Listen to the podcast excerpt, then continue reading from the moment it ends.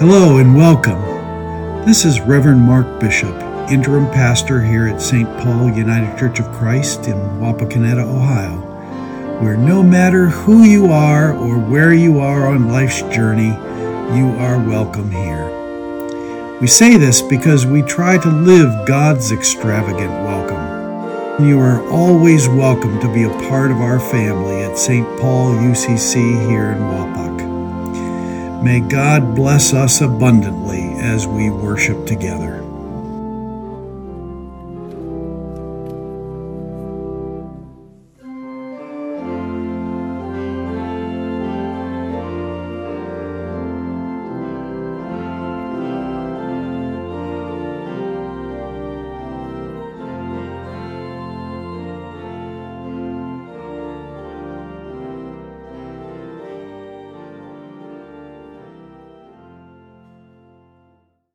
This morning, I want to take you on a scholarly theological trip to tell you about a recent amazing development in biblical study without boring you to death with all the details, I hope. It's easy to get lost in the details when we study the Bible. If we use all of our intellectual and spiritual tools to look at the Scriptures, we see how complicated it can be to interpret and to move from that ancient world, which was so different than ours, to this modern world with all of its confusion and change. When we look at how the experts study and translate the Bible, to, to begin with, there are professors out there based at the Institute for New Testament Textual Research at the University of Munster in Westphalia, Germany, who study every word and preposition of the Bible in every manuscript that exists in minute detail. These very learned people, highly respected people with very boring jobs, are mostly German professors who maintain a database of every detail of every known scroll or codex. A codex is another word for a scroll which has been cut, chopped into pieces which look like pages and bound together like a book with pages, a codex. These professors are the ones who supply the best Greek version known to us so that the many teams of translators can do their work. There are hundreds, literally hundreds, of English translations. Let's talk about three examples and then I'll move on. There are, we use the, the N R S V. Translated by an ecumenical group sponsored by the National Council of Churches, who finished their work in nineteen eighty-nine, producing the New Revised Standard Version for the Protestant Church. The most popular selling Bible for several decades is the New International Version by Biblica, an organi- organization which was founded in eighteen oh nine, who finished their translation in nineteen seventy-three from the original languages and then licensed it to Zondervan to print the actual Bibles and to market it. And then there is uh, on and on, but the, the twenty eleven Revised New American Bible, which our Catholic brothers and sisters use, and I could go on, but I will not. We modern Christians are very blessed to have so many high-quality translations available for our study and prayer. But there is among us a rather shallow understanding of the differences between these many versions. According to a survey done by Purdue University in twenty fourteen, fifty-five percent of all English-speaking Christians prefer to read the King James Version, which was translated in Shakespeare's time, using Shakespearean language, lots of thees and thous. And it's based on Saint Jerome's Latin version, already a translation. So the, the King James Version is a translation of a translation.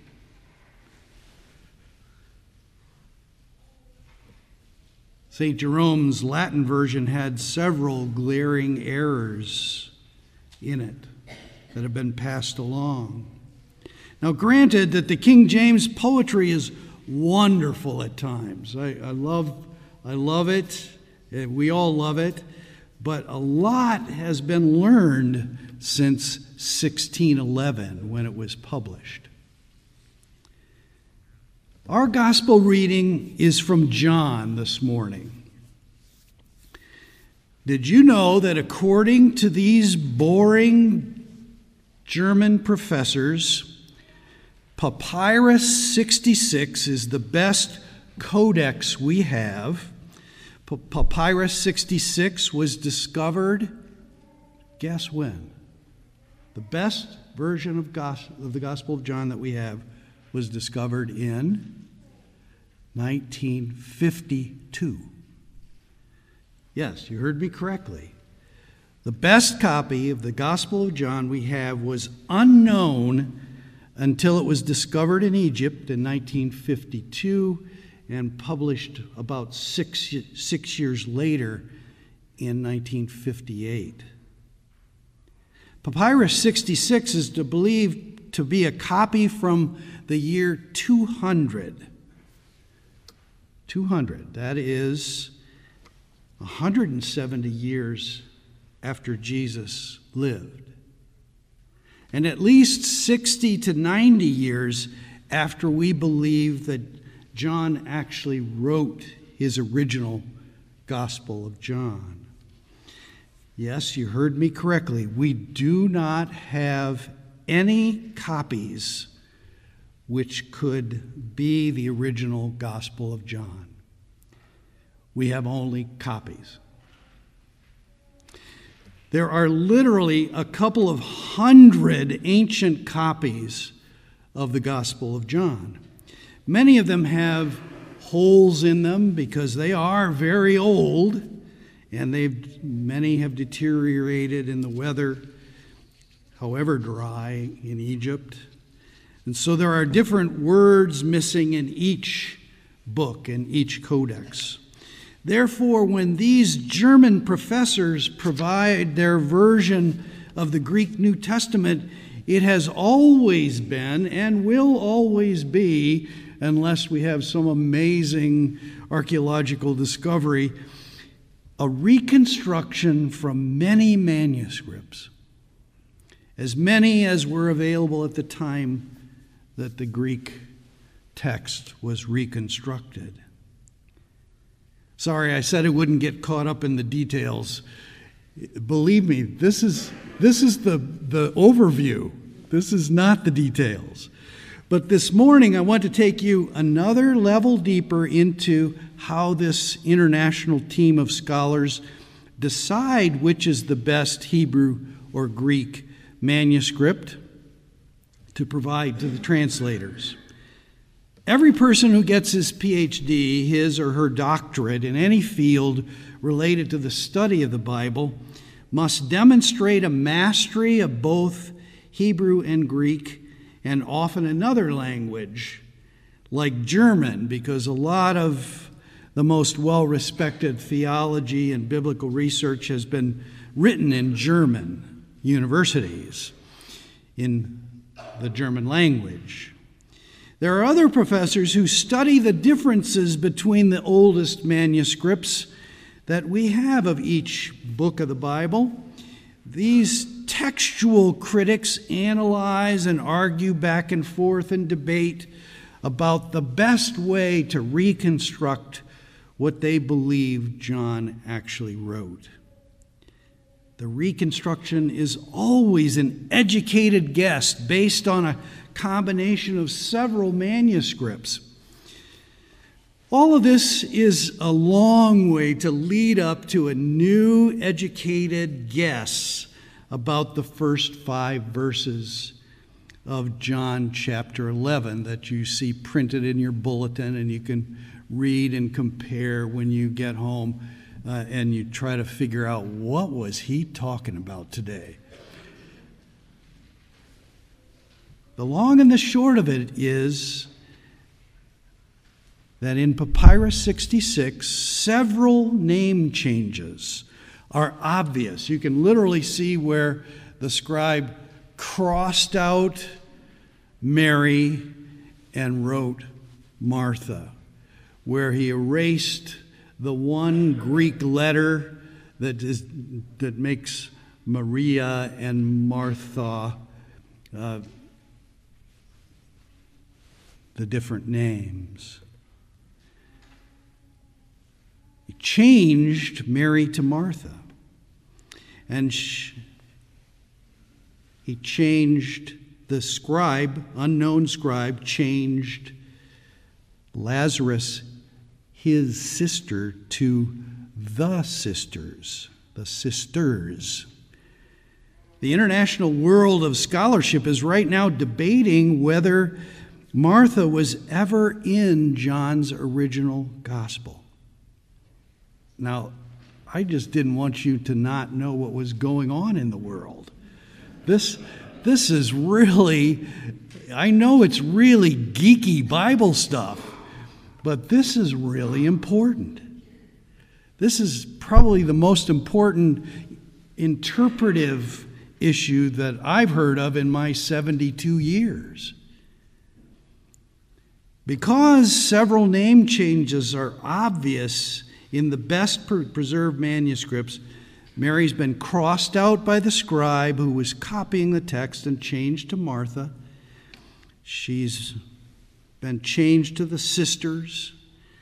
This international world of scholarship is right now debating whether Martha ever existed in the Gospel of John. Now, I'm not trying to erase Martha from the Bible.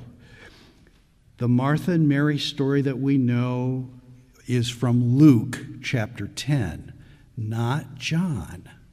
Okay, we're only talking about John and how Lazarus and his one sister Mary live near Jerusalem in the south in a town called Bethany. These Marys, Mary and Martha and Luke, and this one sister Mary are probably two different Marys. Some early church writers talked about Lazarus's one sister, and some early church artwork actually depicts the raising of Lazarus from the tomb with only one sister there. Some traditions hold that Lazarus's sister was Mary Magdalene. There are a lot of Marys to contend with, you know, in the Bible, and a lot of theories. But this theory is very well grounded in the original, the oldest manuscripts that we have.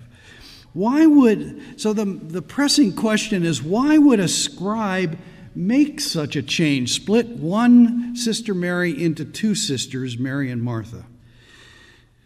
I think there are two guesses that make sense to me. There are lots more guesses than that. You don't want to hear about all of them. The first may be that a well-meaning, well-intentioned scribe trying to fit together all the pieces of these manuscripts, who knew the Gospel of Luke talked about Mary and Martha, corrected John's story to make it all fit together a little more smoothly. Harmonizing the Bible isn't something that we've invented recently, but the best way to interpret the, each letter in the, in the Scripture is to take it on its own, not to try to, to cross Gospels and put all the Gospels together as if they are one, because each of them are unique. And John is certainly one of the most unique Gospels that we have. The second reason that the scribe may have changed Mary in split her in two into Mary and Martha is one that I've always believed, and that is that in the early church, the men who were exercising their leadership and control over the early church, especially about two hundred years after Jesus lived, were concerned that Mary Magdalene was becoming all too important in their church traditions, and they were a little worried about what that was going to do and how it was going to appear. She was competing with Peter and Paul in importance, but especially Peter. After all, when you look at the rest of the Gospel of John, Mary is the one who understood, Mary Magdalene is the one who understood first that Jesus was going to die, so she anointed his feet with oil and wiped it with her hair. And John may have been implying that this Mary Magdalene was the one that confessed first that Jesus is the Christ, the Son of the living God. And what is very clear is at the end of John, in the final chapters, Mary Magdalene, explicitly named, goes with Mary, the mother of Jesus, to the cross. And then after Jesus was buried, Mag- Mary Magdalene went alone to the tomb in the Gospel of John and was the first to see the stone rolled away. And that meant that she was the first apostle, the first to announce the good news of Jesus' resurrection. She was the one who told the rest of the disciples, "I have seen the Lord." There's even a tradition that translates the Greek word Mary the Magdalene as Mary the Tower. In other words, Magdalene is not where she's from. It's a description of her towering faith and witness in the early church. Mary the Tower, Peter the rock upon which God is building the Church of Christ. So it's not a big jump to guess that the scribe making all these name changes, and literally in Papyrus sixty-six, Mary has changed literally dozens of times to Martha. You can see the pattern all the way through the manuscript, the codex. The scribe just didn't want her to also be the one who first confessed that Jesus was the Christ, because that had would put her in competition with Peter the rock. In Matthew, Mark, and Luke, it's Peter who plays this important role, confessing that Jesus is the Messiah, the Son of the living God. As I read the section in John, I want you to imagine that this was Mary Magdalene, whom the gospel was talking about. The original Gospel of John was telling the story of Lazarus' one sister, Mary, beginning with verse twenty-one. The changed text reads, "Mary said to Jesus, 'Lord, if you had been here, my brother would not have died. But even now I know that God will give us whatever you ask of him.' And Jesus said to you, her, 'Your brother will rise again.' And Mary said to him, I know that he will rise again in the resurrection on the last day. And Jesus said to her, I am the resurrection and the life. Those who believe in me, even though they die, will live. And everyone who lives and believes in me will never die. Do you believe this? And she said to him, Yes, Lord, I believe that you are the Messiah, the Son of God, the one coming into the world. The early church was basing, basing the leadership of, of the church on Peter, on Matthew's story of Simon's name being changed to Peter the Rock, after he was the first one to confess that Jesus is the Christ. There he says, Jesus says, And I tell you, you are Peter, and on this rock I will build my church. Perhaps the well-meaning scribe didn't want the church to deal with the conflict that Mary Magdalene's growing importance was causing. But the inadvertent result was to minimize the amazing faith and witness of a woman that Jesus loved. Perhaps it's only now in twenty twenty-three that we can hear that two people confessed that Jesus is the Messiah, the Christ. A man called Peter the Rock and a woman called Magdalene the Tower, a tower of faith. When it becomes clear to good Christian folks that there are many ways that our understanding of the Bible is unclear and that our knowledge is increasing and changing the way we understand these precious sacred stories, and that there are many well-meaning changes made that have been made along the way throughout Christ, Christian history, it's often distressing. I understand that. I, I don't mean to cause you spiritual distress this morning. We want to believe that there is one text that isn't subject to debate and questioning, don't we? We really wish that, but it's simply not true. The Bible requires our absolutely most tenacious and determined intellectual effort to understand. It's something that, if you dedicate yourself to it as I have, will outlast your life. You'll never get there. I don't, I'm sure that I will go to my grave understanding only parts of the Holy Scripture. But I want to end with one simple thought about all of this. Yes, our understanding of the Bible is changing. But don't be dismayed. Don't be afraid. It's sim- a simple truth about how God comes to us. God always comes to us where we're at, in ways that we can understand in our present situation.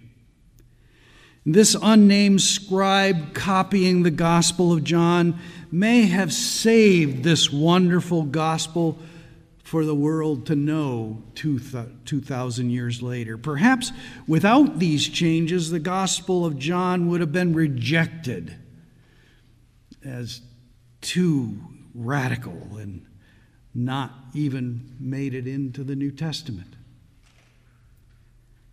Now this sacred text of John is leading us, confirming our new modern understanding of the absolute equality of men and women before God. One is not subservient to the other. In God's eyes, there is no east and west, no male or female. Now we are dipped, dipping into the well of God's powerful word God's word of healing. Lazarus has been raised from the dead. God is affirming that God is still speaking, challenging us to grow in our understanding of the profound and equal witness of both men and women in the church. And I think the United Church of Christ can be a little proud and boastful of the long tradition that we have had of ordaining women. The first woman was ordained in the predecessor of the United Church of Christ in eighteen eighty-two, I believe. Long time ago. Long before women were even able to vote. Perhaps it is now that we are ready to understand and live this new equality before God. God is still speaking, we say, through these holy scriptures, challenging us to grow and to understand new meanings. Praise be to God. Amen. We pray that you have found blessing and enrichment in joining us for worship today, as we are truly blessed to have you worship with us. Peace and blessings to you, and thank you for joining us today. If you would like to support the ministries of Saint Paul United Church of Christ here in Wapakoneta, you can do so in three ways. First, you can mail in your gifts to Saint Paul at P O. Box one forty-seven, Wapakoneta, Ohio four five eight nine five. Secondly, you can send your gifts online from our website, S T paul U C C dot com. Lastly, you can text the amount you would like to give by texting us at eight four four, nine seven one, one eight zero zero. Come join us again at Saint Paul United Church of Christ here in Wapakoneta, where, no matter who you are or where you are on life's journey, you are welcome here.